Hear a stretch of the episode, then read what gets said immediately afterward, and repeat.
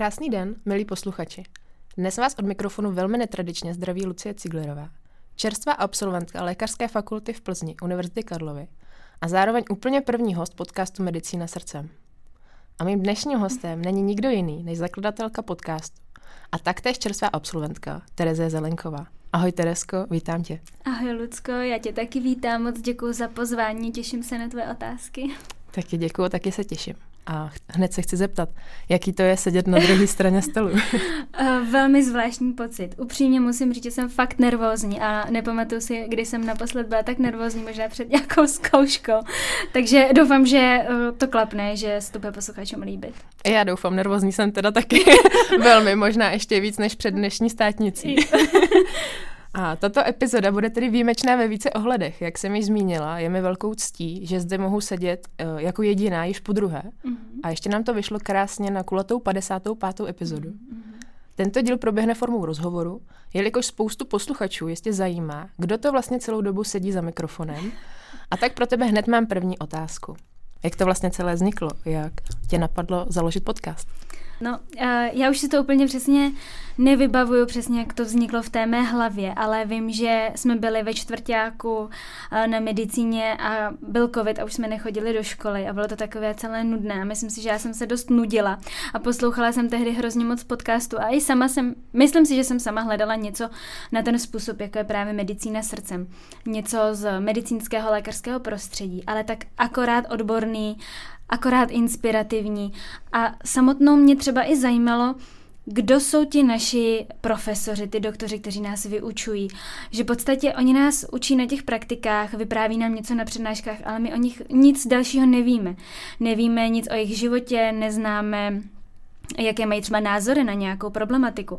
A mě samotnou to zajímalo, takže přiznávám, bylo to trošku i sobecké, že uh, jsem chtěla o těch lidech vědět víc. Takže je to vlastně takový veřejný sbírání drbů. jo, je to přesně, přesně tak. Ale myslím si, že v té době já jsem vlastně měla tu velkou výhodu, že už jsem pracovala v e-learningovém týmu, takže jsem věděla přesně za kým jít, koho oslovit, komu předložit svůj nápad.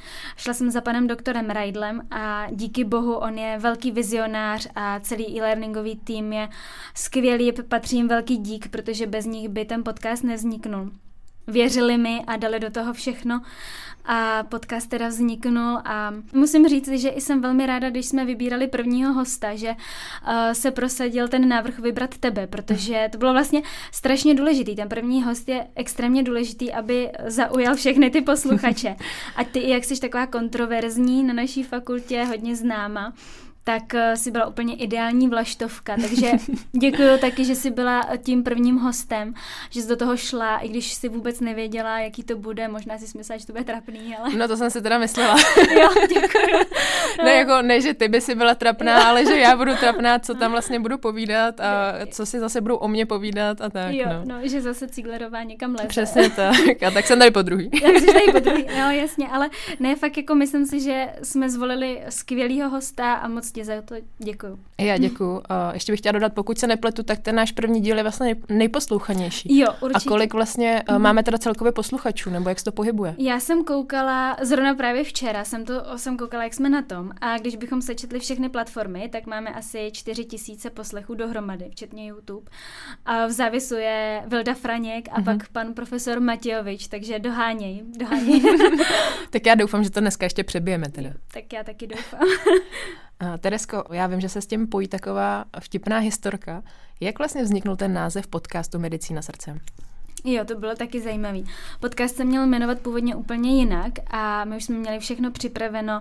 Já jsem i kontrolovala, zdali už nějaký podcast pod stejným názvem uh, neexistuje. Neexistoval v té době, co jsem to kontrolovala, ale nenapadlo mě to zkontrolovat pár dní před vydáním. Takže my jsme vydali epizody, měli jsme propagaci, loga, všechno bylo už prostě připraveno. A v den, kdy jsme epizodu vydali, tak mi psali holky z e-learningu. Hele, Teresa, nějaká nejmenovaná nemocnice vydala podcast se stejným názvem. Možná by bylo fajn to změnit. A já už jsem byla úplně vyčerpaná po všech těch obstrukcích se založením podcastu a se s tím, s to, to bylo obrovské množství práce. A teď ještě jako název podcastu teda byl špatný. Ale já jsem tu naší epizodu poslouchala možná pětkrát, šestkrát, furt dokola a furt jsem si říkala, jestli to je dokonalý a aby ta Lucka tam dobře zněla, abych tam zněla dobře já. Stříhala jsem to. A na konci ty si použila hrozně krásnou větu, že uh, naši zaměstnanci fakulty a fakultní nemocnice, lékaři, že dělají medicínu srdcem. A v té době, když jsem to poslouchala, tak mi to hrozně zarezonovalo v uších. Že to je ono. Že to je přesně ono. A řekla jsem si, to, to je přesně to, co já chci předávat dál, protože já si myslím, že na naší fakultě a v plzeňské fakultní nemocnici děláme spoustu věcí skvěle. Děláme výbornou vědu, medicínu, máme nádherný kampus, výuka je tady špičková, ale co si myslím, že je fakt unikátní, nebo čím jsme unikátní, tak je to, že všechno to děláme srdcem. A jsou to obrovský srdcaři, kteří do toho dávají svůj život a je to, je to úžasné to pozorovat. A myslím si, že to je i jedna z těch věcí, proč se našim studentům a nám studentům, i když už bývalým, tak se tady studuje a studovalo dobře a Přesně proč tak. si to chválíme. Takže uh, takhle vznikl ten název a já jsem na něj moc pyšná, protože třeba zpočátku já jsem si vůbec neuvědomovala ten význam těch slov medicína srdcem. No, skvělý. Ale až dneska, když to uh, ti lidé skloňují a opakují a hledají v tom nějaký svůj vlastní význam, tak já si uvědomuji, jak je v tom vlastně všechno. Hmm. Protože vy můžete být fakt skvělý lékař, můžete být výborný učitel, ale pokud do toho nedáváte srdce, lásku a tu touhu, tak to prostě nikdy nebudete dělat na 100% a dobře. Přesně tak, já naprosto souhlasím hmm. a i si myslím, že se to stalo takovým jako motem vlastně hmm. LFP. Určitě, já si taky myslím. A ještě by mě zajímalo, měla jsi nějaké dřívější zkušenosti s moderováním, s nahráváním? Chodila jsi třeba do nějakých uh, dramatických kroužků nebo hmm. něco? Nechodila jsem nikam, nikdy jsem žádnou podobnou zkušenost neměla. Je pravda, že jsem třeba dvakrát, třikrát byla v akademii, ale já to moc nepočítám jako nějakou bohví jakou zkušenost. Všechno jsem se učila od začátku, co se týče techniky, moderování. Dokonce třeba, když si vzpomínám, tak uh, já jsem uh, se jako učila moderovat a ptát se a klást otázky na svých kamarádech, takže já jsem se s nimi normálně bavila a zkoušela jsem si být jako v, v roli rozhovoru nebo v roli moderátora, abych si to natrénovala. Koukala jsem na různý videa, jak se mají tvořit podcasty. Ale myslím si, že jsem zdědila takový nějaký jako herecký gen nebo eh, teatrální gen po mojí babičce.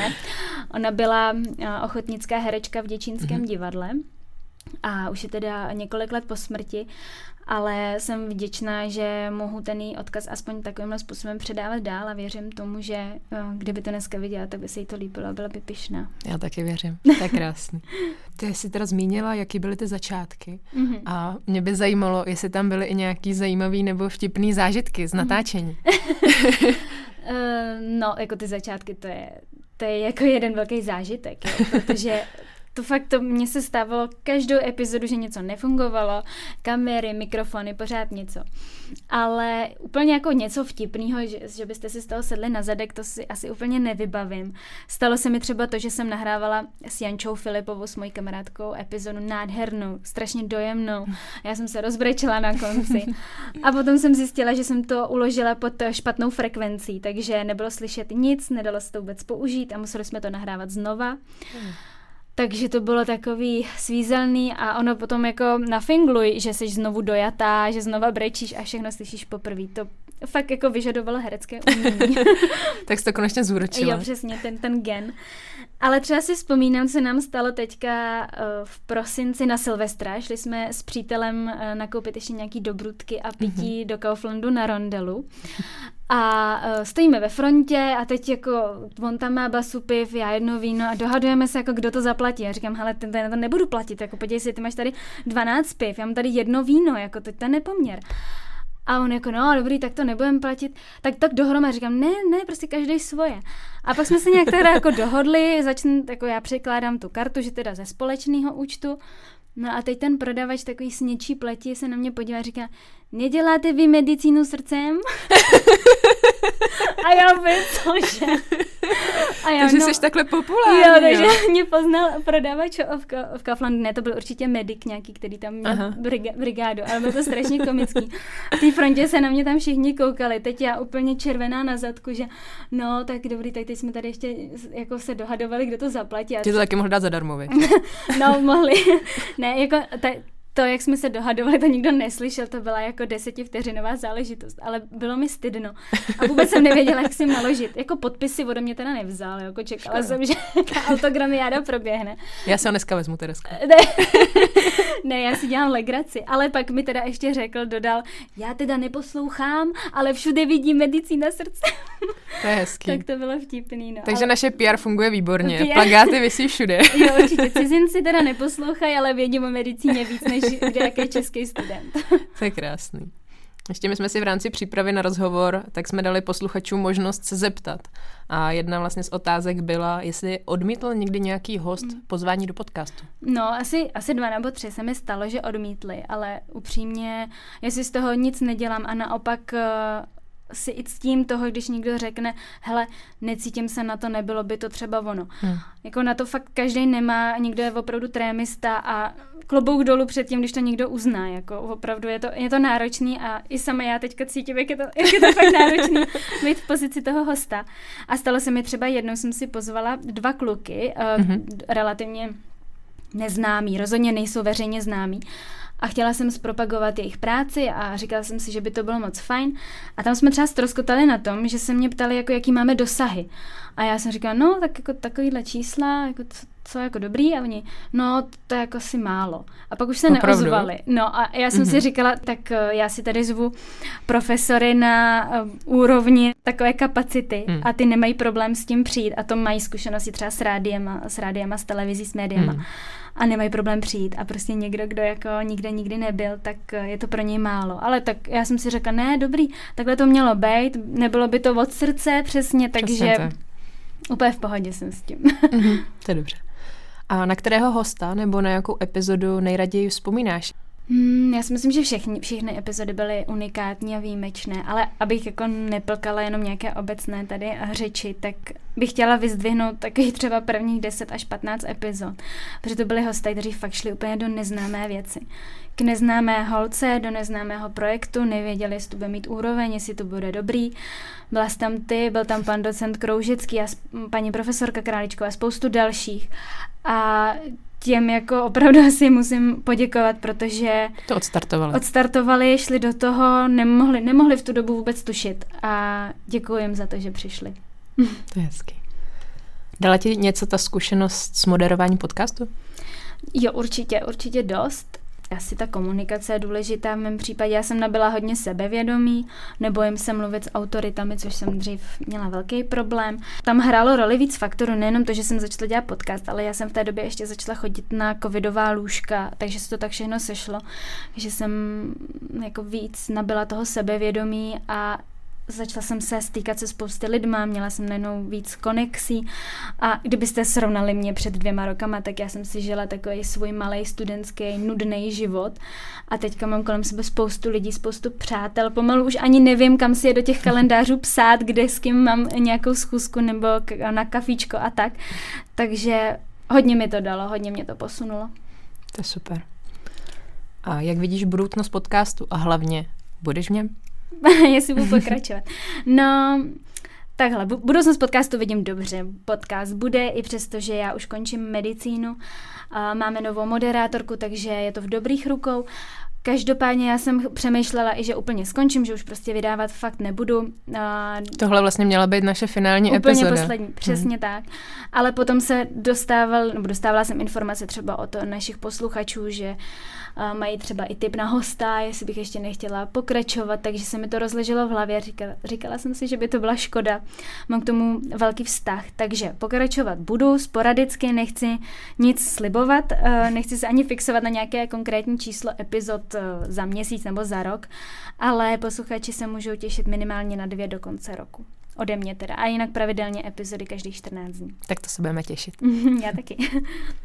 No dobrý, tak teď jsme probrali tady uh, velkou část a to je podcast, ale uh, tak abych dala slovo i tobě. Uh, před dvěma rokama jsme se bavili o tvém studiu medicíny, ty jsi mi na to říkala nějaký svůj názor. Změnilo se za tu dobu něco? Po případě, jakým způsobem hodnotíš to celé studium, když se podíváš zpětně na těch šest let?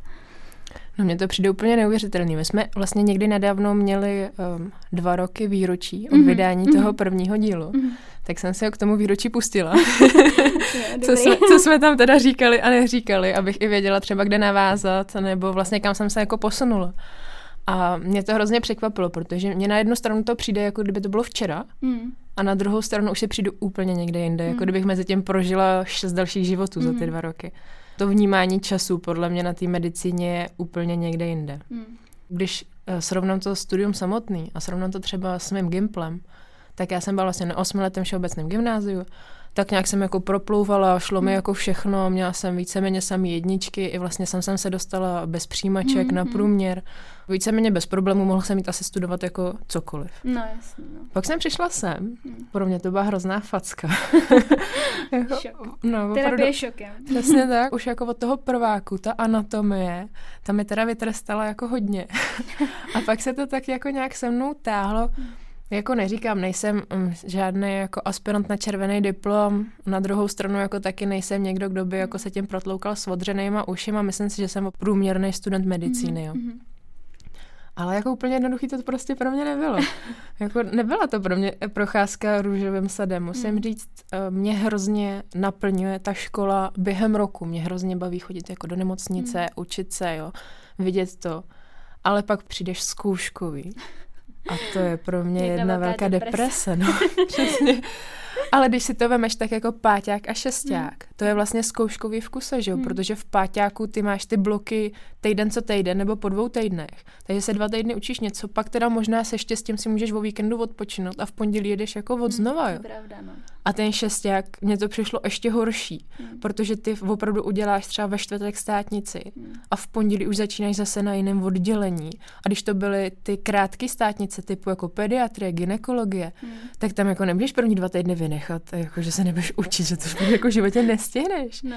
Takže mm. Tohle musím říct, že jako ten páťák a šesták opravdu byly jako náročný. Ten páťák byla taková příprava na ten šesták. Přesně, přesně no. tak. Mm. Jako, no, ne, neodpočne si jako moc člověk. No a když byste takhle ještě schrnula, co ti to dalo a co ti to vzalo? No, uh, co musím říct, že co mi dalo, tak určitě mi to dalo skvělý lidi. Já o tom mluvím pořád dokola. tady opravdu ty lidi to dělají srdcem, mm-hmm. ale jako je to pravda. Mm. Je to tady fakt jako příjemná atmosféra, příjemný prostředí. Mm.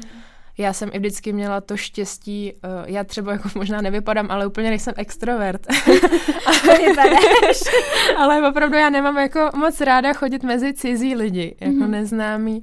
Já teda mám výhodu, že se asi velmi rychle jako s kamarádem aklimatizuju mm. a mhm. nějak jako zapluju. Ale opravdu to jako nemám ráda. Takže i veškerý vlastně praxe, domluvání a tohle, tak já jsem si to vždycky domluvila s někým, koho už jsem znala. Mm. Že prostě představa pro mě, že jako mám mít teď dva týdny praxe na interně, tak prostě si to domluvím na nějaký neznámý internet, na nějakém neznámém oddělení. Přijdu tam a řeknu, no, tak tady mě máte, tak se mě jako někdo ujměte. Mm.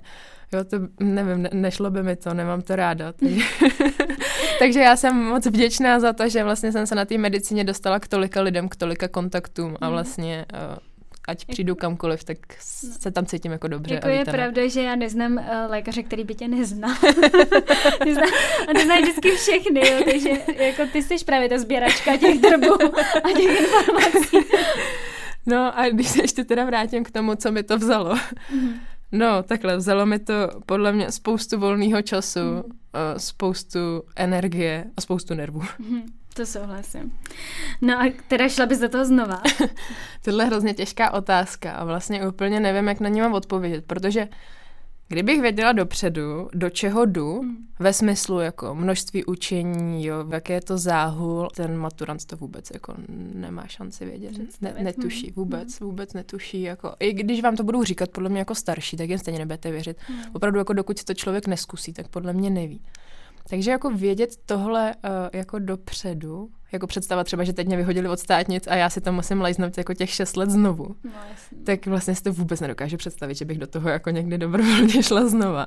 Mm. Ale zase na druhou stranu, když zůstanu u těch lidí, kdybych věděla, eh, jaký skvělý lidi po té cestě jako potkám, mm. tak bych do toho určitě znova šla, protože vlastně mě tím provázeli a vlastně stáli mi za to. Mm. Takže je to jako ano i ne. no a vybavíš si třeba nějaký jako fakt eh, těžký moment nebo nějaký silný zážitek během hmm. studia medicíny, který tě třeba ovlivnil, formoval? Hm. Když vemu ten negativní, Hmm. tak to byla opravdu ta zkouška z anatomie, protože já jsem jako do té doby nebyla moc zvyklá na nějaké jako selhání, Hmm. vyhozov, už vůbec ne. A já jsem vlastně přišla na zkoušku z anatomie, kde už se mi vlastně nepovedl dvakrát test. Ale ten se nepočítá. Ten se ne? nepočal. Až Mhm. když ho nenapíšeš třikrát, tak tě vlastně Mhm. sebrali pokus. Takže já jsem šla vlastně na ten třetí pokus a na po třetí už jsem ho napsala. Já si říkám, furt jdu jako na první Dobrý. termín, takže vlastně jako dobrý. Prošla jsem normálně pitevnou, to bylo v pohodě. A pak jsem měla strašně nepříjemnou zkoušku. Opravdu um, neštěstí na zkoušejícího. Nebudu No to- jmenovat. No to už jsem někdy slyšela. Opravdu jsem tam strávila asi hodinu a půl. Hmm. Skončilo to vyhazovém a takovým uh, nějakým mým maličko jako nervovým zhroucením. Nebo Hmm. prostě jsem to neuměla jako přijmout, protože já bych nikdy nešla na zkoušku nepřipravená. Chodili lidi to zkoušet, jo, přečetli si třeba půlku otázek nebo tak. Ne, já prostě šla na každou otázku s tím, že jsem to aspoň třikrát jako viděla Hmm. a šla jsem tam s tím, že já jsem pro to udělala maximum. Takhle jsem odchodila celou tu medicínu. No ale i přesto mi to jako několikrát nevyšlo. Se mi jako několikrát stalo, že mě od té zkoušky vyhodili. A to je takový ten blbý pocit. Jako kdybych tam šla s tím, že to mám na párku a jdu to Jo. zkusit, tak asi si to člověk tolik nebere. Tak, jo, ale já jo. jsem tam opravdu šla s tím, že já jsem udělala své maximum, Mm. ale jako by to moje maximum jako nestačilo. Hmm. No a tohle byla taková jako facka v tom prváku, že si říkám, hele, vlastně jako mám na to vůbec kapacitu to vystudovat, tu medicínu. Dobrá zpráva je, že mám. Že už to máš vystudovaný, takže už to vystudovaný. Ale to si myslím, že byl takový jako první zlomový moment. Mm. Ale tady teda musím zase vyzdvihnout lidi, protože mm, já jsem byla vyhozená. Myslím si, že jsem musela ještě ten den vlastně k sekretářce, aby mě zapsala nějak jako na druhý Mm. termín. Hmm. A zase přišel tam jeden vyučující, sebral mě pomalu z té země, kde jako já jsem seděla a brečela. Takže všechno bude dobrý a ať se s ním dost zapsat jako na další pokus. Jo. A další pokus vyšel. a další pokus naštěstí vyšel, takže pak jsem jako se nějak uh, zvedla a jako zase to Hmm. šlo, jo. Ale tohle si myslím, že byl takový jako nepříjemný, silný jako první moment. A hlavně jako první velká zkouška. Přesně tak. A, takhle ty vlastně to... nedáš. Jo. Tak t- pak jako spochybňuješ Jo. vlastně všechno ostatní. A okolo tebe všichni to mají, že jo, radují se Přesně anatomie, tak. za jedna, hotovo. Jo. A Teď ty musíš ještě posouvat všechny zkoušky, teď ti to tomu. úplně jakoby rozhodilo ten plán, že jo. Já, já jsem třeba nikdy neposunula zkoušku, že bych jako si řekla, hele, půjdu díl, nestíhám nebo ne. Mm. Ne, já vždycky měla prostě jasně daný plán, Mhm. kolik mám udělat počet otázek za den a ten termín, co jsem si přihlásila, tak jsem Mm. vždycky šla. No jenže v okamžiku, kdy tě vyhodí, takže jo, to tak ten plán je v háji, protože nemůžeš jít na tu další zkoušku. Já jsem měla, chtěla mít třeba z krku hned tu anatomii, Mm. takže jsem na ní šla znova a tím už se ti zase posouvaly jakoby další zkoušky. Hmm. No je to No. těžký, no. To... No a To když bylo. vemu silný momenty pozitivní, No. ať teda, to tady nemáme Trošku jenom negativní. A nejsilnější moment a pro mě byl, když jsem se rozhodla, že půjdu dělat chirurgii. Jo. to je hezký. To si myslím, že to byl opravdu jeden z nejsilnějších momentů, když jsem se jako proto rozhodla. A zároveň vlastně se s tím pojí i to, že jsem vlastně byla přijatá do té práce, tak to pro mě byl jako teda takový opravdu jako Mm. silný moment. No. Mhm. A taky finální silný moment byl asi dneska teda. Tak gratuluju. Děkuju. Když se mi teda povedlo tu školu dokončit a získala Mhm. jsem vlastně ten titul s tou tečkou, Tečka, krásný. tak tohle byly takový tři asi moje nejsilnější momenty. Hmm. A ty jsi měla nějaký? Negativní momenty já úspěšně uh, jako Zapomínáš. zapomínám, naprosto vytěsňu, takže nechci na ně radši ani vzpomínat. Ne, jako asi myslím si, že třeba nejhorší můj stav byl před patologií, to jsem fakt jako plakala, ale uh, jinak si vlastně negativní moment úplně nevybavuju. Já jsem nějak tou medicínou proplouvala, jako pro mě to nebylo tak, já jsem zase anomálie, jo, ale já jako pro mě to nebylo zase tak náročný, zase v kontextu toho, když srovnám svoji minulost na střední škole, k tomu se asi ještě Mhm. dostaneme. Ale určitě tak silný moment byly, eh, byly ty státnice, po každý státnici i teďka, dneska jsem taky plakala. I potom, že už to mám, tak jsem si říkala jako jo, tak sice jako už jsi můdr, no ale co teďka, teď to všechno, ob- obrečela jsem to, že to všechno končí a že Hmm. možná bych ještě chtěla studovat, nehledě na to teda, musím přiznat. jsme se s Luckou bavili, jestli to tady řekneme, ale já jsem ukončila studium před dvěma dny a od té doby se nemůžu dostat ani pomalu do Unimeku a jako... No já ho jako skončila asi před dvouma hodinama a už mě to nepustí do baráku. No, takže to, to je velmi Takže to, smutné. jo, to je takový smutný, že no, tak tady máte papír, jste modr a my už vás tady nechceme. Jo, tak to byl asi pro mě teďka ten nejsilnější moment.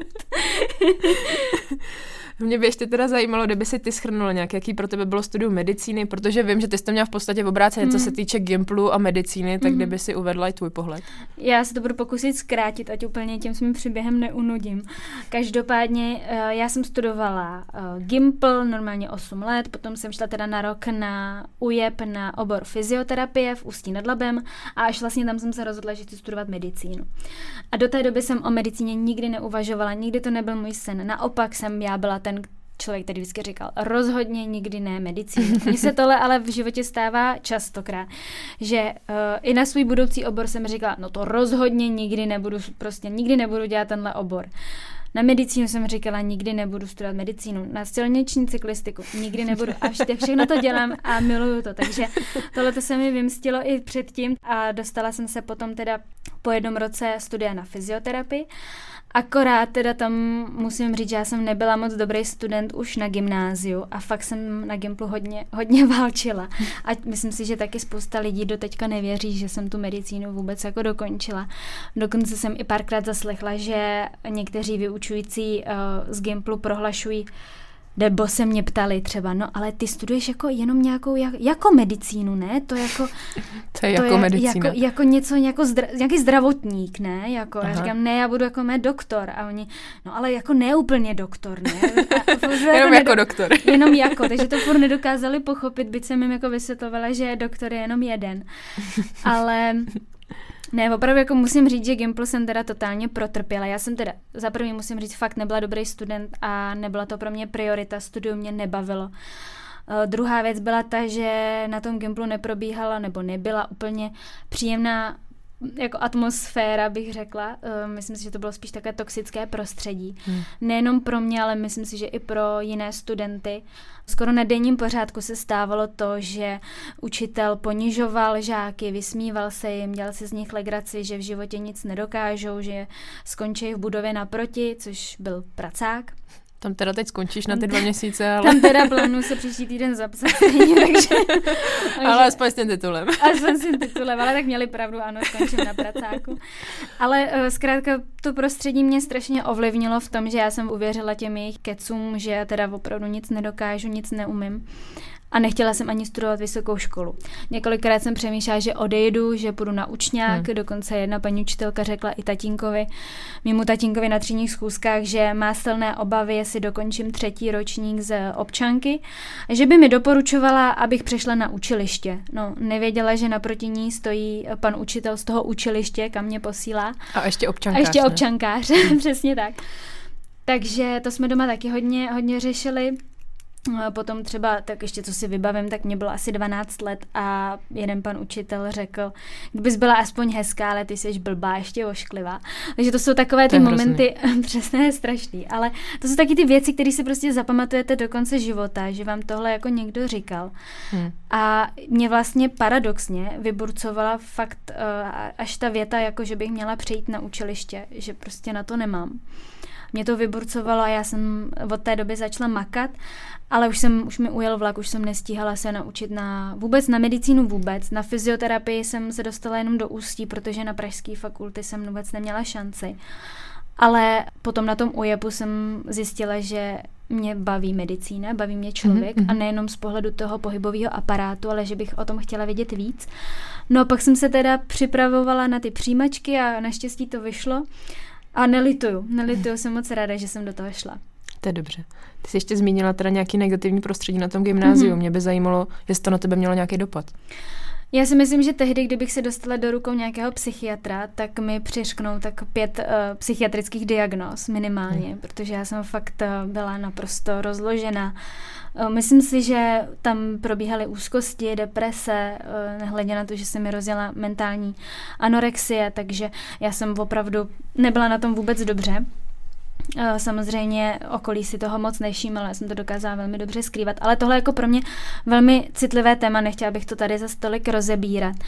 Každopádně třeba, co je jako zajímavý, tak eh, mě z toho paradoxně dostala až ta medicína, až to studium medicíny. Já už jsem teda v té době byla na tom relativně dobře, co se týče jídla, ale pořád se to tak ve mně jako motalo, furt jsem byla v začarovaném kruhu, začala jsem potom i trpět takovou tu obsesí spočítání kalorií mm-hmm. a vybavuju si třeba, že, a to mělo na mě třeba zase pozitivní dopad fakt v tomhle to studium medicíny, že ve třetíku jsme probírali na hodině patologie uh, karcinomy jícnu a baretu fícen. Mm-hmm medici budou vědět, o co se jedná. Nicméně je to v podstatě uh, baretu ficem prekanceróza, přednádorový stav uh, nádoru jícnu, který vzniká u lidí, kteří mají reflux. No a já jsem si ten reflux vlivem tady té své, exper, těch svých experimentů s jídlem uh, tak jako vyvolala a měla jsem ho skoro denně, hlavně při pohybových aktivitách. A tehdy nám tam paní lékařka, paní doktorka říkala, No, tady u těch lidí jako vzniká ten nádor, kteří mají ten reflux. Je to hmm. docela špatný, protože ten nádor se většinou neprojevuje v těch primárních stádiích, až potom později a to už je velmi pozdě a ti lidé umírají, mají špatnou prognózu. A tím, že vlastně mě někdo jako řekl napřímo, že tímhle tím svým životním stylem, experimenty sídly a nejezením, jezením, záchvatovitým přejídáním a podobnými věcmi, že si opravdu jako reálně zadělávám na hmm, problém. Hmm, prostě jsi se v tom našla, otevřelo ti to oči. Strašně mi to pomohlo, otevřelo oči a z minuty na minutu já jsem byla vyléčena, ale nejenom od té mentální anorexie, byť už to určitě mentální anorexie nebyla, ale i od všech těch psychických jako problémů a já jsem najednou úplně začala jinak chápat hodnotu zdraví a říkala jsem si, jo, ale já prostě tady chci na tom světě být, chci být prostě zdravá, funkční. A kdo jiný než medic má být příkladem pro svý pacienty a já prostě musím tady být já ta zdravá, psychicky i fyzicky, abych mohla předávat ty svoje rady těm pacientům. Takže to mi otevřelo oči a v tomhle mi to pomohlo. Zase chci jako ukázat ty dvě strany, že mm-hmm. zase něco zlý na něco dobrý. Přesně. Ten Gimple byl fakt jako tragédie, ale o to víc si vážím zase toho prostředí tady na té medicíně. To je hezký. Mm-hmm. Ještě by mě zajímalo, hodněkrát tu padlo téma známek. Myslíš no. si, že mají známky teda nějakou vypovídající hodnotu? Protože vlastně já, když to stáhnu k sobě, třeba na tom Gimplu, jo, sam jedničky, tady jsem jako opravdu třeba průměrný student, mm. nějaký dvojky většinou, ale jako když se na to podíváme jako z nějakého širšího měřítka, co nás zajímá teď v šestáku? Že jo, kam nastoupíme vlastně do práce? Jo, a nejsem si úplně jistá, nebo nejsem toho názoru, že vlastně ty známky jsou to, co vlastně rozhoduje o tom, jaký budu lékař, nebo hmm. kam nastoupím, kam mě vezmou. Jo, jako mě osobně třeba se nikdy nikdo na známky jako neptal. Při náboru jako do práce. Přesně jo. tak, mhm. jo. Spíš to bylo o tom, jaký máš kontakty, nebo s kým si sedneš, jo. A tak, takže mě by zajímal ten tvůj pohled. No, tak to asi, asi tě je jasný můj pohled vzhledem k tomu, k té mé historii.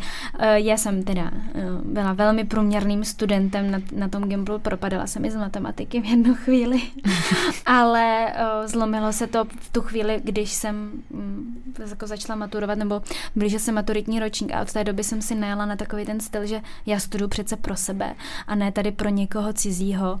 A i, i jako jsem toho názoru, že přece známky nemůžou určovat moji hodnotu a už vůbec ne někdo právě cizí, kdo mě jako hodnotí a kdo mi třeba právě i říkal na tom Gimplu, že nic v životě nedokážu. Myslím si, že to je trošku i nefervem si, když se naučíš 150 otázek, jdeš na zkoušku a teď si vytáhneš jednu zrovna takovou, která ti nesedí. Tak. A najednou odcházíš s tou trojkou třeba s odřenýma ušima, říkáš si jako jo, super, dala jsem to, ale, ale nemáš z toho ten dobrý pocit. Jo. Ne? Že já jsem jako studovala vždycky pro sebe, vždycky jsem se to snažila se to co nejlépe naučit.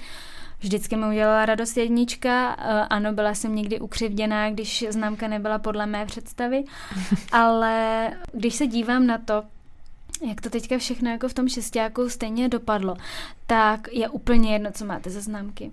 Protože i ty samé jedničky, červený diplom vám opravdu nezaručí to místo na žádný klinice a nemůžete na to spoléhat, nikdo se vás na to ptát nebude.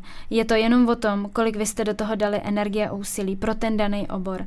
Já si myslím, že úplně nádherně to řekl profesor Matějovič, že každý obor vám vrátí to, co vy do něj vložíte. Přesně tak. A to vám, to přesně i jako pokud se budete, uh, budete chtít stát, já nevím, chirurgem a budete chodit na tu kliniku, ptát se, vyzvídávat, pomáhat na sálech, přesně jak jsi to dělala ty, to je mnohem víc, než to, že máš nějakou jedničku tamhle někde. To je úplně, to je úplně jedno. A oni na to ty Naštěstí naši, v našem systému tady ve fakultní nemocnici v Plzni na to ty lékaři koukají, ty přednostové. Ale vím třeba o jiných univerzitách, kde ty známky mm-hmm. roli hrajou. Mm-hmm. já, já mám takový názor, že dělejte to pro sebe, nedělejte to pro nikoho jiného a ono, ono to nějak dopadne. tak.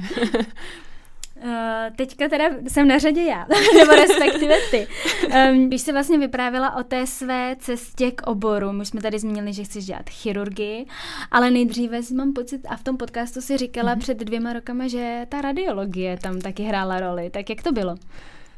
No, to máš pravdu. Eh, vlastně v tom čtvrtáku, když jsme začali chodit eh, v zimním semestru, tak nám začala tuším chirurgická propedeutika a zároveň i radiologie. Mm-hmm. A tohle byly moje dva nejbližší obory. Respektive teda radiologie už odmala, tak mě dělá mamina radiologickou asistentku vlastně na magnetické rezonanci mm-hmm. tady ve fakultní nemocnici. Přesně tak, takže jako když to řeknu blbě, já jsem tam byla jako odkojená, mm-hmm. takže všechny tam znám. Je to pro mě jako krásný přátelský prostředí a mám k tomu jako velmi kladný vztah, takže jsem si vlastně celou dobu říkala, že skončím na té radiologii, mm.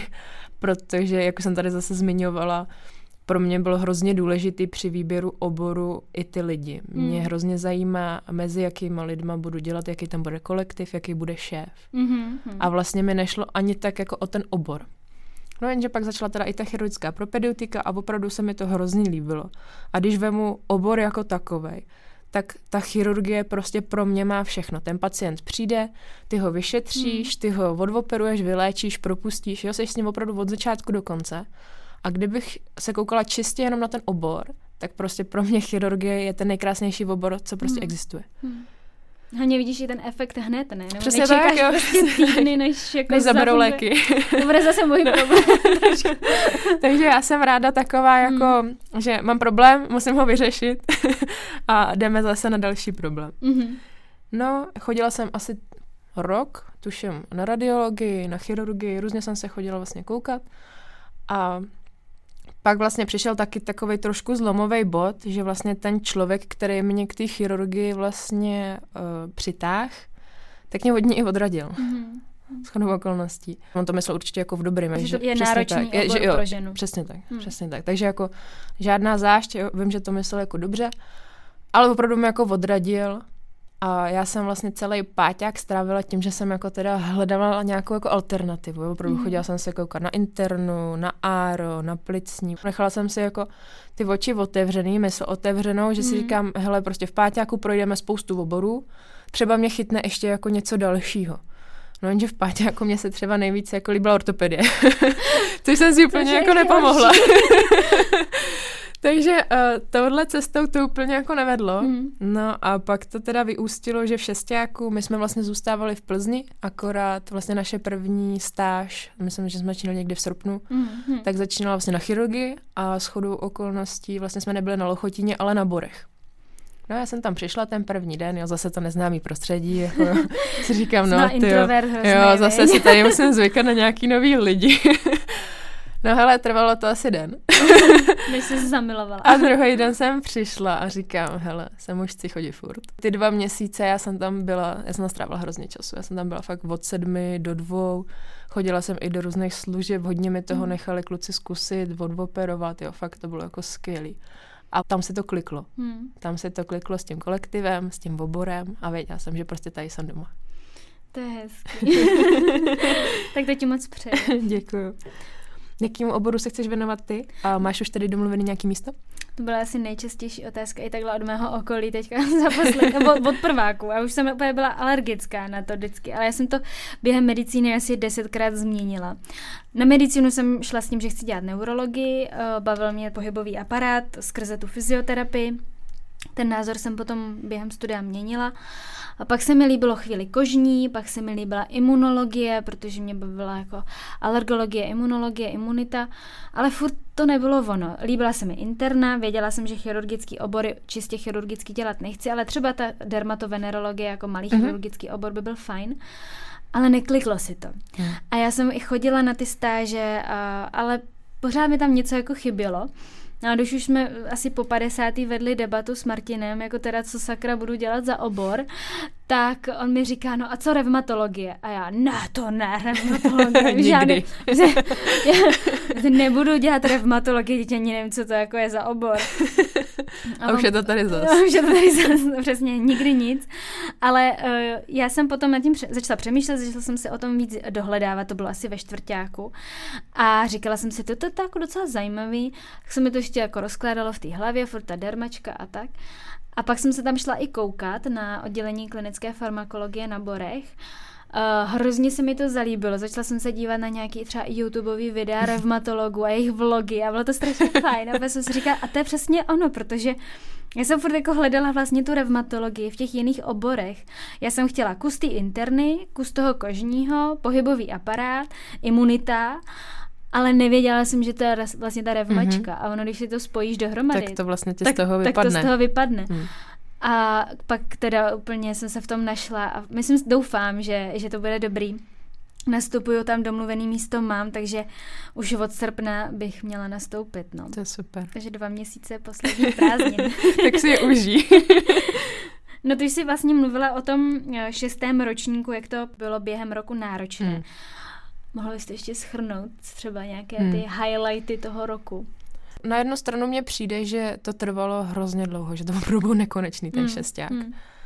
Ale na druhou stranu, když se to vezmu teď, tak vlastně ten rok utek a vlastně ani nevím jak. Mm, já mám stejný názor, no. Ale trošku, jako trošku mi přijde, že ten rok jako tak proplul mezi prsty. Mm. Jo, já jsem furt měla ty svoje mimoškolní školní aktivity, já mm. jsem toho měla, furt jsem měla mhm. práci, furt jsem toho měla jako dost kolem ale už mi to tak jako splývalo, že fakt se to jako, na můj vkus se to moc točilo kolem té školy. no, tak celý šestěk takový. Přesně no. tak, no, takže opravdu bylo to pro mě velmi náročný hmm. a velmi dlouhý. Teď ještě na to jako nespomínám moc s láskou. Já vždycky říkám, že medic je takový zvláštní tvor, hmm. že vlastně když uh, udělá tu zkoušku nebo se mu něco povede, někdo ho pochválí, hmm tak najednou je jako sluníčko, jo, všude je duha, jednorožci, přesně. Jo, jako já si myslím, že máme tuhle tendenci prostě to pak jako zlehčovat. Jo, jo, to jo, že já, já, jsem si jako jistá, že za pár let eh, budu vzpomínat jako tady na tu medicínu s láskou mm-hmm. a jak to vlastně bylo mhm. jednoduché, jak to mhm. byly nejkrásnější roky mýho života. Ale teď vlastně, jak je to ještě čerství, tak to jako nemůžu takhle úplně říct. Mm. Jo, nechci, nechci, aby to vyznělo nějak špatně, jako já tu školu mám opravdu ráda, ale bylo to opravdu náročný pro mě.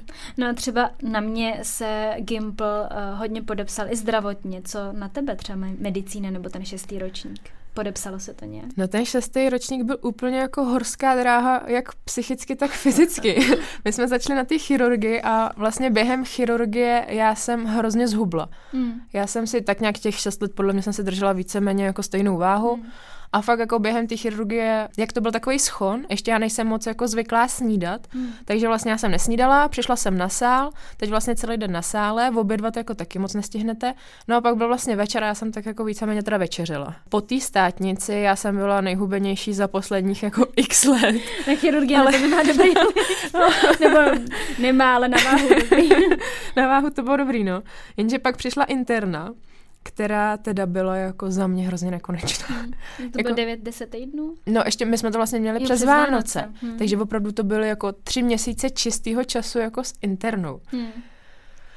Což jako, já k ní mám taky vztah, jako neříkám, nejsem takový ten čistý chirurg, který jako interna fuj. Mně se právě říkala, že to pro, pro chirurga nebylo až příliš dlouho. No jako bylo. bylo to chvílema taky utrpení, a, ale na druhou stranu paradoxně pro mě největší utrpení bylo přes ty Vánoce, jak jsme byli doma. A teď já jsem taková, že vlastně si k tomu teda ráno sednu, hmm a sedím u toho jako celý den, když třeba nemám tu práci nebo tak. Ale já už jsem se pak dostala do takového kolovrátku, že už jsem si říkala, ty já se nepůjdu uvařit v oběd, protože to je vlastně hodina a hmm. v té hodině já můžu dělat otázku nebo dvě. Hmm. Hele, já nepůjdu ven se projít, to je úplně zbytečná ztráta času, teď můžu udělat tolik otázek, jo, než abych se šla někam projít, ne? Hmm. No, to jako úplně dobře není, že jo, takhle se vlastně zacyklíš. Hmm. A myslím si, že jsem se dostala ještě vlastně, že sama jsem si vlastně kopala jako hrob. Nedoporučuju tenhle ten postup. Nebylo to to pravý ořechový. No a pak jsem vlastně udělala státnici z interny a začala nám ginekologie. A já jsem si řekla, hele dost, takhle už nemůžu jako přežít. Ty tři měsíce opravdu byly šílený.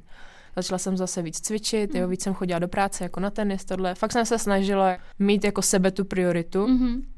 No jenže ten uh, metabolismus, jak už byl ve stresu Rozhozen. vlastně, no někdy jako od toho září, tak já ho měla už tak rozhozený, že já jsem začala jako rapidně přibírat. A přitom jako já jsem začala víc hejbat a nejedla jsem tak nějak, jako nějak víc, třeba Hmm. oproti té interně nebo to. No a pak nám vlastně začala pediatrie, kde jsem zase teda musela vynechat ten pohyb, nebo jako nemusela, ale vynechala jsem ho, protože Hmm. jsem si říkala, hele, na pediatrii je málo času, tak vlastně se budu učit. A fakt vlastně během těch dvou stáží, během toho měsíce a půl, já jsem přibrala asi pět nebo šest kilo. Což jako za měsíc a půl. A ty jsi A- lítala nahoru. dolů, No nahoru. právě, takže opravdu jako ten šesták pro mě byl hrozně jako horská dráha. Podle mě už jsem zmátla i to vlastní tělo, že nevědělo, jako jestli hubnout nebo přibírat. No, tak bohužel pak zase začalo přibírat, no a teď teda jako musím zaťukat, že naštěstí uh, se zase, zase se rozjel vlastně tenis, já hraju ligu v Německu mm-hmm. i v Mhm. Česku, Mhm. mm-hmm. zase víc hejbu, i vlastně po té pediatrii ze mě spadnul ten stres, když už jsme měli před sebou vlastně jenom poslední státnici a řekněme si to nejlehčí jo, jo. Tak vlastně už se to tak nějak začalo jako, jako ustanovovat ta váha. Mm. No akorát teda uh, zítra odlítám na dovolenou a teda jako postavu do plavek jsem nestihla. Ale bude to all inclusive. Vlastně. Bude to all inclusive, takže zase půjdu jako na ty horské Já dráze nahoru. No. no tak hele, zase mám jako teď uh, do září vlastně dost času na to nabrat, protože pak nastupuji na chirurgii zase z Zase takže jasně. já jsem v pohodě. Já. Ne, tak hele, ať si dobču užiješ, to ti přeju, to je úplně nádherná, taková odměna. Přesně tak, já už jsem potřebovala prostě se nějak odměnit. Mhm. Já jsem teda slyšela, že i ty se dost odměňuješ do státnice. Ale kolik já jsem utratila peněz, to ani nemůžu říct tady. Jako celý šesták byla jedna velká odměna. Za první státnici jsem si koupila kolo. To bylo jako, to už je to nebylo, špa, nebylo, nebylo to špatný. Pak už teda jako nezvyšovala jsem ty částky, ale pak jsem si vždycky koupila nějaký boty na běhání, tretry na kolo, nějaký nový hadříčky na kolo. Ano, když to pak sečteš, tak to jako dá hodně. Ale já jsem si snažila si ten šesták dělat jako fakt fakt jako hezký. Já teda nemůžu říct, že by to bylo jako zase utrpení, ale já fakt hodně vytěsňuju, berte mě trošku s rezervou. Ale já jsem si to snažila dělat víceméně jako příjemný. Takže uh, ano, přiznávám, ono jako jít si zaběhat uh, se sluchátkama, kdy si nahráváte otázky jako audio a pak se posloucháte příběhu a říkáte tomu psychohygiena. No to teda fakt psychohygiena nebyla. No ale jako to musím vypíchnout, mně to přijde jako hrozně dobrá učící Je to pomůcka. skvělá učící pomůcka. Já úplně lituju toho, že jsem na to přišla. No já jsem na to nepřišla. Musím tady... Musíme připsat kredity Martinovi. Musím při, připsat kredity příteli, protože on jak jezdí hodně na kole, tak aby stíhal se učit na atestaci, tak si ty, nahra- ty otázky nahrával a během toho kola, během toho tréninku je poslouchal. Já jsem to začala dělat taky. Mm-hmm. Mhm. A je to úplně super, protože mně přijde, jak se ten mozek, a ono to tak opravdu je, jak se okysličuje, tak vlastně člověk mnohem jako líp přemýšlí. To asi každý mi dáte zapravdu, že když jdete běhat, tak najednou vás uh, napadají různé myšlenky, jste kreativní, přemýšlíte, co byste mohli udělat a tak. Tak vlastně i vznikl podcast, ne? Já si myslím, že jsem asi na to přišla nějak takhle při tom běhání, kdy jsem chtěla poslouchat právě nějaké podcasty. Ale teda jako tohle učící metoda, za kterou fakt jako dám ruce do ohně, to je fakt skvělý. A no, takže jako snažila jsem se si to dělat právě hezky i skrze třeba to běhání nebo skrze ten sport. Jak si říkala, strašně to uteklo. Hmm. V, v srpnu nebo na konci srpna jsme nastoupili, najednou je květen A je to za a, náma. a je to za náma a teď teda já si myslím, že teprve teď jako to začne a jako hledání oboru uh, je úplně samostatná disciplína, to začnete zjišťovat v Dubnu, že jste vlastně úplně v háji a vlastně nevíte, jestli vůbec jako někam nastoupíte. No co oboru hlavně, ty když si konečně jako vybereš ten obor, který by No. si chtěla dělat, tak potom zjistíš, že třeba není místo. Přesně, no, to jsem chtěla říct, Hmm. hmm. že pak to začíná tady tahle ta další kapitola života, kdy tady ze sebe děláte pomalu blbce, snažíte se skontaktovat všechny primáře, přednosti, aby vás vůbec někam vzali, no. Takže si myslím, že ještě skrze toho, tohleto je ten šesták náročný, nejenom to učení. A já vím, že i třeba spousta jako lidí to uh, řeší až teď, jako po těch státnicích. No, řeší, no. Já bych byla hrozně jako nervózní, jako Hmm. nemít vlastně domluvený to místo, nevědět vlastně kam jdu. jinam úplně. Hmm, přesně tak. A nebo naopak prostě vybereš si, řeknu, kožní, No, který vlastně tady skoro nikde není volný Hmm. místo a teď se kvůli tomu třeba budeš muset přestěhovat přes půl republiky. Hmm. Jo, a mně je právě tohle hrozně nepříjemný v tom, já bych jako neuměla jít takhle do toho neznáma, Hmm. když bych nevěděla, co tam je za lidi, jestli se mi tam bude líbit. Teď já se přestěhuji jako přes půl republiky Hmm. a zjistím, že třeba se mi tam jako nelíbí, nebo že není dobrý kolektiv nebo šéf. Je to určitě risk, na druhou stranu zase jako jestli někdo nemá závazky a prostě jde tam, hmm. tak uh, dobře, ale já jsem zase taky taková, že já potřebuji mít uh, ten svůj jako klid a nevím, já bych taky ne- neriskovala takhle a jako kdybych měla doporučit, tak určitě se běžte na ty posluchači medici, běžte se na ty oddělení podívat, protože zase někdo vám může říct, tam nechoď, je to tam hrozný a pak tu reálnou zkušenost můžete mít úplně jinou. Je to o tom, já si myslím, o tom si to vyzkoušet a stává se i běžně, že medic si vybere, že chce dělat kožní a nakonec nastupuje úplně nikam jinam a pak hmm. prostě rok, dva stojí, čeká a nakonec začne dělat dermačku, až Bůh ví kdy, anebo nikdy nezačne. Přesně tak, na tohle vlastně i na, já navážu. Já jsem těch oddělení opravdu jako obešla v celku dost. Hmm ale jako já nemůžu říct, že bych toho litovala, mm. jo? že prostě jsem třeba strávila rok na radiologii, že by mi to jako nic nedalo, naopak mm. mě to hrozně obohatilo, ať jako zkušenosti, lidi, kontakty, mm. tak vlastně já třeba tu radiologii i budu dost no jako právě, využívat no, jako no, v no. chirurgii, jo. Takže myslím si, že žádná ta zkušenost se jako nes, nestratí a Určitě. že je to vlastně jenom dobře. No a dalším velkým tématem je time management. Ty už si sama několikrát zmínila, že toho máš opravdu hodně v minulém podcastu. Před dvěma rokama si říkala, že při studiu se dá zvládat úplně cokoliv, co si člověk zamane. Tak co, hele, změnilo se něco a plánuješ to takhle udržet i při práci? No takhle. Um já si myslím, že ta větička je trošku vytržená jako z kontextu. jako, že se dá dělat úplně všechno. Zase takový růžový brýle bych úplně neměla. Mm-hmm. Nebo aspoň teda teď už je nemám. Mm-hmm. Respektive já jsem v tom čtvrtáku, uh, jsem vždycky říkala, že už skončím třeba v práci jako s tenisem, jo, že páťák opravdu bude náročný, šesták, no to už vůbec, že bych k tomu jako chodila na brigádu, jo, mm. to ani omylem. Mm. Byla jsem i v tom senátu, v kolegiu. A já jsem si to vlastně všechno jako dokázala udržet. Mm. A jsem za to teď hrozně ráda, protože si myslím, že to byl i nějaký takový ventil, že vlastně jsem nebyla jenom soustředěná čistě na to učení, ale vlastně měla jsem tyhle ty jako vedlejší aktivity, kde jsem třeba trochu vypla hlavu, zase jsem se dostala třeba mezi hmm. lidi. Mě to jako opravdu baví. A jsem ráda, že jsem si to na tom hrbě jako nechala. A co se týče teda, jestli to budu dělat i dál při práci, uh, velké množství lékařů tady ve fakultní nemocnici se mi smálo, ať si ten tenis ještě nechám a nepověsím ho na hřebík, protože až uvidím svoji první výplatu z nemocnice, že budu ráda ještě za přivídělek bokem z tenisu.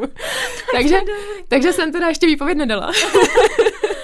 No a co se týče těch dalších aktivit, tak bych se to taky chtěla udržet a abych toho neměla málo, tak jsem se přihlásila na studium PhD. Takže za pár dní mě čeká mm, pohovor a když to klapne, tak vlastně od října ještě budu kombinovaně teda nebo dálkově studovat vlastně PhD tady na klinice. No a chtěla bys potom třeba i učit mediky, protože když máš PhD, tak můžeš. Mm, tak jo, bys... jo, mě to hrozně baví. Já jsem toho názoru, vnímám takovou paralelu s tím tenisem, že je jedna věc uh, být dobrý tenista nebo být dobrý lékař, mm-hmm. ale pořád seš to jenom ty. Mm. Ale to umění uh, to někoho naučit, mm. předat mu to a vlastně vychovat další tenisty nebo další doktory dobrý, je vlastně pro mě úplně mnohem víc mm-hmm. a hrozně mě to baví, takže asi jo, jo, líbilo by se mi to. Ty jo. Hezky. I ty jsi byla během studia dost aktivní. Mm. Jak se dá skloubit studium, práce, sport, podcast? Já si myslím, že na to musíte být trošku jako magor. to jako, ne, já jsem mistr, mistr time managementu, to jako musím za sebe říct, protože myslím si, že není tolik lidí, kdo by zvládal všechno, jako co zvládám já. A tím se nechci jako chlubit, protože ono to je na jednu stranu sice obdivuhodný, na druhou stranu je to na mě, hlavu. Mě to ničilo jako hmm. dost protože já jsem jednak perfekcionista a jednak jako já neumím vlastně se nudit. Já, já to nedokážu, pro mě to je nepředstavitelný. Jsme docela tak, podobné povahy. jo, já jsem dneska říkala uh, příteli, tyjo, a teďka dva měsíce prázdnin a fakt nemám nic, nemám ani podcast, ani práci. Co budu dělat? no, a já říkám, to bude, to bude život. A prostě tě, Teres, ty si stejně něco najdeš. Jo? Ne, neříkej, že ty se budeš hmm. nudit, nebudeš. Takže je pravda, že já to fakt neumím. A vždycky si něco najdu. Ale um, tak sport je pro mě priorita, zdraví je pro mě priorita, že z toho jsem nikdy neslevila ani když uh, i před každou stádnicí jsem si šla projít nebo jsem se šla zaběhat. To je super. To jako já, já, na tom, já to mám tak nastavený a je to pro mě důležitý. Z, i, I ta práce, já jsem vlastně od čtvrtáku, od té doby, co začala povinnost práce v nemocnici na covidových lůžkách, mm-hmm. tak jsem si to udržela až do konce šestého ročníku. Měla jsem většinou půl úvazek nebo 0203, vždycky jak to vyšlo, zrovna jak jsem měla čas. Eh, tím eh, chci i poděkovat infekční klinice, že nám takhle vyšli vstříc studentům, že jsme si mohli ty směny plánovat a bylo to úžasný, úžasná zkušenost. Já jsem to úplně milovala tam a doteďka na to strašně eh, hezky vzpomínám, protože mě to strašně, strašně posunulo i právě nejenom ten podcast, ne, a, ale i právě ta to práce s těmi pacienty mě hodně naučila v životě, i co se týče třeba pokory k pacientům, komunikace s pacienty. Je to, je to neskutečná zkušenost, to se nedá ani vyjádřit, protože já jsem strávila v nemocnici takového množství času ty asi podobně. Hmm. Co se třeba týče mé budoucnosti, uh, jestli si to, jestli si tak tolik aktivit budu chtít udržet do budoucna, tak sport samozřejmě a já se na to strašně těším, protože já budu chodit teďka už ve tři hodiny v půl čtvrtý z práce a už nebudu muset dělat nic, teda jako doufám. Neboj se muset po nocích učit. jo, jo, jo. No a podcast, o tom jsme se už bavili, tak uh, podcast je na ten, si, když si to dělá člověk rád, tak si na to vždycky čas najde a já si chci na to najít čas i, i do budoucna. Už ne tak čas často, ale určitě. Hm, já ještě navážu. Ty jsi mluvila, co ti dala ta práce na té infekční mm-hmm. klinice, že by si vlastně vypíchla tu komunikaci s tím pacientem jo. a tak. Já si myslím, že tohle bylo hrozně dlouhou dobu něco, co chybělo v našem kurikulu. Mm. Jo, že opravdu jako co se týče výuky, tak tady to úplně neprobíhalo, že by si opravdu měla nějaký guidelines, nebo že by tam někdo s tebou šel, vyspovídal s tebou toho pacienta. Většinou jsme se rozdělili na skupinky, že ho poslali tě na ten pokoj, mm. ale že by se jako opravdu vyučovala nějaká mm. komunikace s pacientem, to tu úplně nebývalo. Mm. Ale to chci třeba vyzdvihnout. Teď vlastně uh, nám vzniknul nový předmět v rámci vlastně paliativní medicíny, by se tam měla vyučovat i tato komunikace s pacientem, je to i součástí trošku vlastně psychiatrie hmm. a myslím si, že to jde tady jako dobrým směrem, co se týče vlastně Určitě. nějakého vylepšování toho nového kurikula, hmm. že to je moc fajn. Jo, já si myslím, že přesně jak jsi říkala, že nás pošlu na ten pokojíček vyspovídat pacienta, udělat anamnézu, ale já si myslím, že by ten medic měl vidět i, jak to dělá ten lékař. Přesně tak. A mě v tomhle hrozně pomohla ta praxe, protože já se učím, já se teda přiznám, Učím se od ostatních lékařů i tu komunikaci a hrozně vidím, jak kdo co dělá. A teď mně se třeba, mně se líbí třeba práce mladých lékařů, byť nemají třeba tolik zkušeností jako z praxe, ale uh, já kopíruju ten jejich styl komunikace. Hmm. Já vidím, jak to Mají hezky... ten soucit. Jo, jednak ten soucit, jak to hezky vysvětlí srozumitelně těm pacientům, uh, jak jim dokážou fakt jako poskytnout tu podporu, tu pomoc. A stejně tak já vždycky říkám, uh, já se inspiruji i od lidí, kteří si myslím, že to nedělají dobře a říkám si, a to přesně takhle bych to dělat třeba nechtěla. Přesně tak, jo? já to dělám úplně stejně, já taky okoukávám prostě a říkám si, hele, tohle se mi líbí, takhle bych to chtěla dělat, jo. hele, tohle se mi nelíbí, tohle dělat prostě nebudu. Přesně, no. Já to taky tak dělám a to vás buď naučí vlastně ta praxe, ale na, na té škole není tolik prostoru, takže si myslím, že právě to je, to je ten důvod, proč chodit do těch nemocnic ve volném tak. čase. Přesně tak. Mhm. Asi není tajemstvím, že tvou velkou vášní je sport. Jak ses k němu dostala a co pro tebe znamená?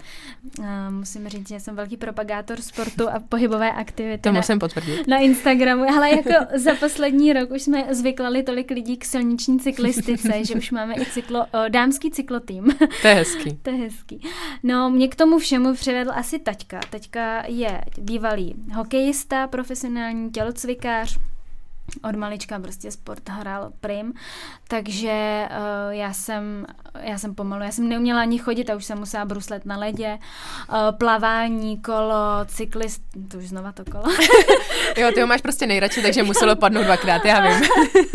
plavání, kolo, běh, všechno, lyže a vlastně ke všemu mě přivedl taťka, za což jsem mu strašně vděčná, protože mi dal úplně úžasný základ v tom dětství a on byl mým takovým osobním trenérem, takže když si vzpomenu jenom na ty lyže, jo, tak uh, lyžařský sjezdovky a lanovky se většinou otevírají od 9 a my jsme tam v 8.30 museli být, protože co kdyby náhodou otevřeli asi dřív, nebo já nevím. Musela si sjet z Manchester, že jo? A musela, jako přesně to, já jsem musela první udávat tu stopu, ale uh, já si pamatuju, jak on prostě mě k tomu ved a i na plavání, on chodil podél toho bazénu a vždycky kontroloval ten můj plavecký styl. Na konci mi řekl, dobrý Teres, dneska ty, ty, ty prsty jako dobrý, hezky máš ty prstičky u sebe a pojď si ještě víc zabrat.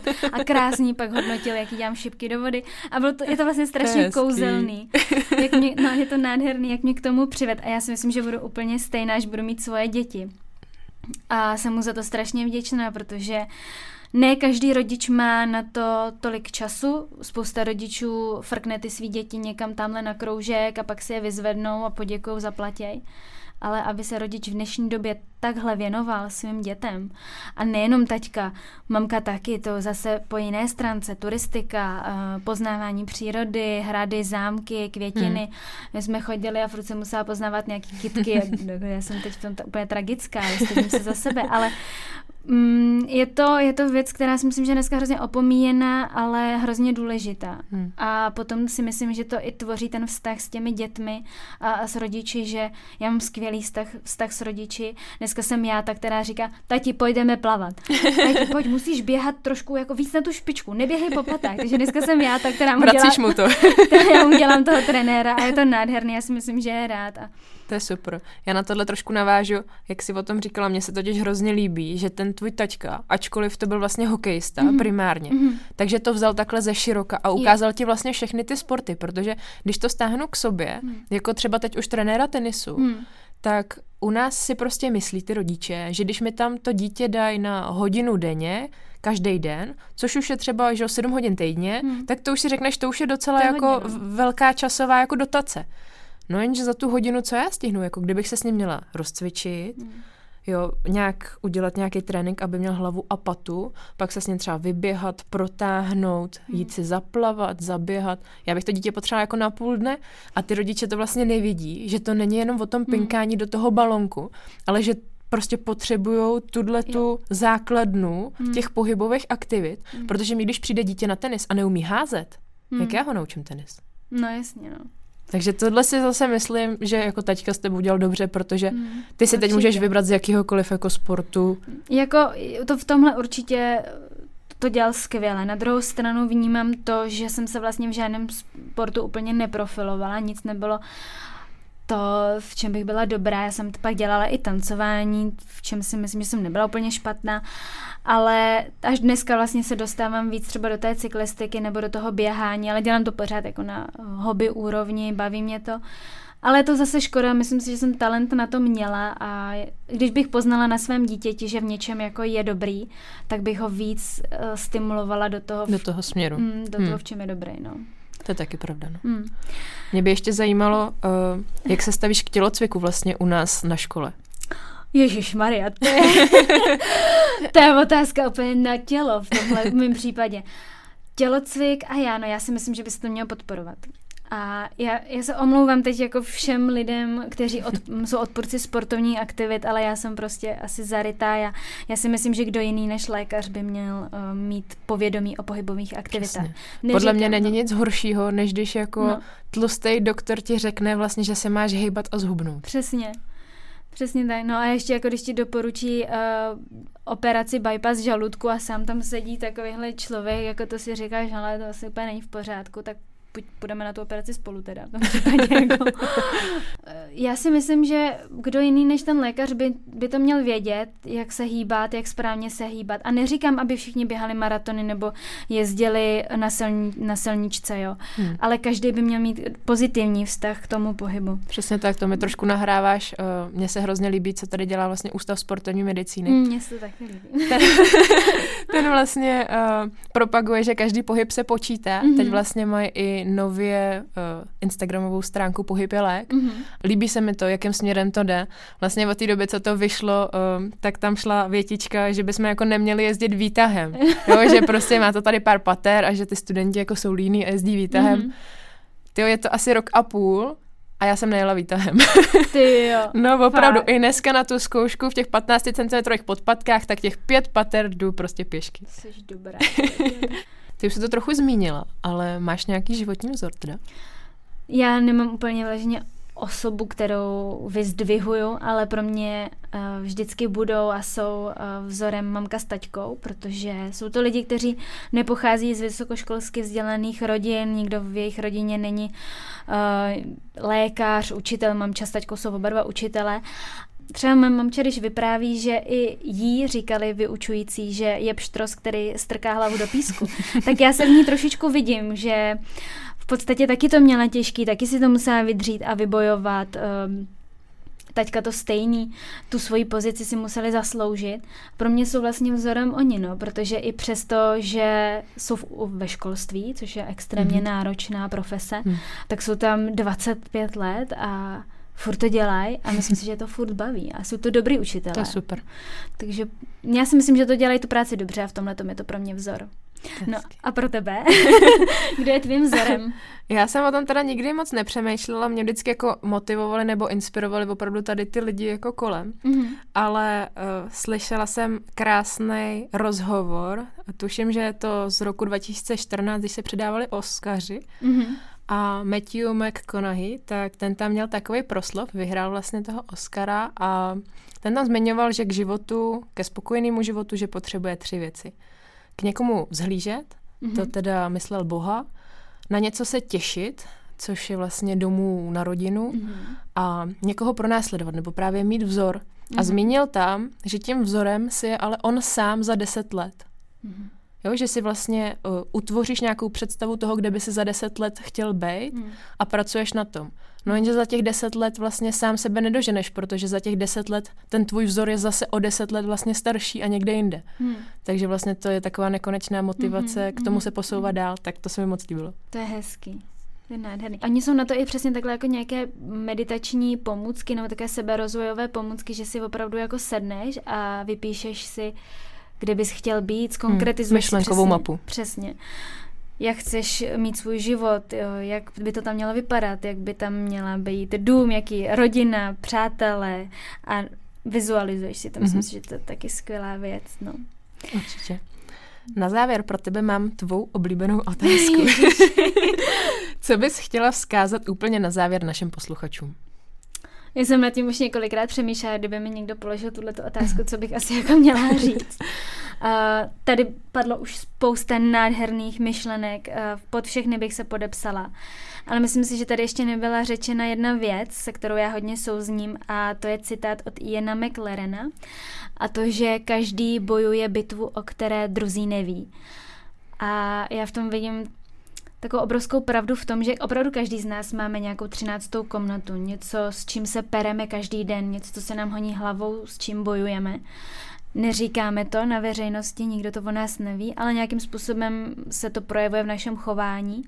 A možná máme takovou někdy i tendenci hrozně soudit lidi mm-hmm. podle toho, jak jsou, jak vypadají, jak se chovají, ale vůbec vlastně netušíme, proč takový jsou. Neptáme se, nezajímá nás to. Vidíme pacienta, který je přesně obézní a řekneme si, jo, tak ten je vyžraný. Ten místo ten toho. Se za to může sám. Jo, ten za to může sám, ten místo toho, aby sportoval, tak určitě žere chlebíčky tamhle někde u dubu.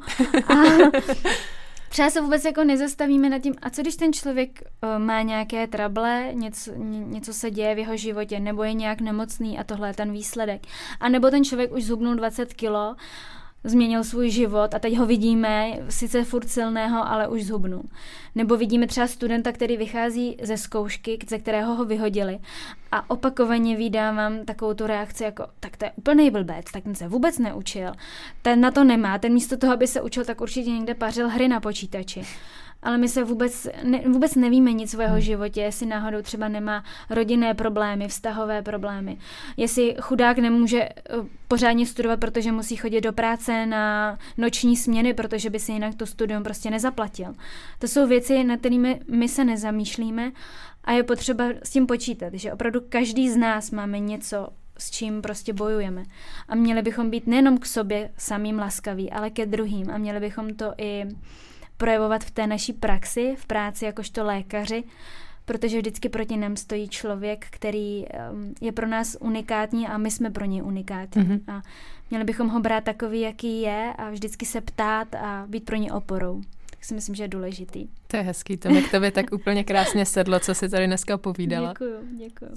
No a co ty by si chtěla zkázat na závěr? Tu už jsi jednou vzkazovala, tak uh, změnilo se něco od té doby? Já, když jsem uh, věděla, že dostanu tuhle otázku, tak uh, já jsem měla hned jasno. Mm-hmm. Já bych chtěla vzkázat primárně studentům medicíny, ať si vyberou obor srdcem. Mm-hmm. Ať si ho vyberou srdcem a jdou si za ním. Mm. Jo, ať si to opravdu nechají rozmluvit, protože každý vám může tvrdit, že ten jeho obor je ten nejlepší nebo ten nejhorší, hmm. Ale je to jenom jeho pohled a vy dokud si to neskusíte, tak to nebudete vědět. A když to stáhnu k sobě, třeba můj plán B nebo záložní plán, kam bych šla, kdybych teda nešla na chirurgii, tak se mi líbilo třeba áro. Jenže představa toho, že já vlastně budu sedět uh, na tom operačním sále, uspávat toho pacienta, ale vlastně budu koukat přes tu plachtu mm. a říkat si, ty to je super práce, proč jako jsem ji vlastně neskusila. Mm. Myslím si, že tohle bych litovala vlastně nejvíc, že vždycky člověk podle mě lituje nejvíc toho, co vlastně neskusil a mohl. Mm. Takže opravdu jít si zatím a, a držet se toho. No, to je krásný.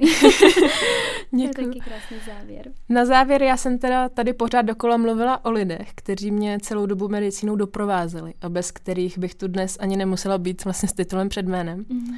Takže bych tímto chtěla vlastně poděkovat všem, primárně teda celý svojí uh, rodině, ale i také svojí druhé rodině, kterou vlastně mám tady v nemocnici, ve škole. Jmenovat teda radši nebudu, ale pevně věřím, že se v tom každý najde. Mm-hmm. Děkuji moc a tak díky vám posluchačům. Doufám, že se vám dnešní epizoda moc líbila a že i vy budete dělat medicínu srdce. To já také doufám, že všichni budeme dělat medicínu a jakoukoliv jinou práci srdcem. Tvůj závěr mě teda popravdě dojal. Mě taky. Eh, je to nádherný, já taky se z celého svého srdce musím poděkovat za, eh, jak jsi to přesně řekla, já bych, já bych mohla úplně citovat to, co jsi řekla ty nejenom své rodině, která mi byla celou dobu podporou obrovskou a um, svému příteli, ale i tomu nádhernému zázemí, které tady máme, protože jako brečela jsem dneska jednou. Já už tolikrát, že už je to jedno. že to končí, ale bolelo to, ale bylo to, to nádherné. Bylo to krásné. Luci, já ti moc děkuji, že jsi mi dala možnost promluvit. Já tebe děkuji, S tímhle s tím nápadem. Děkuji moc. Taky díky. Mějte se moc hezky. Naschledanou. Mějte se, naschledanou.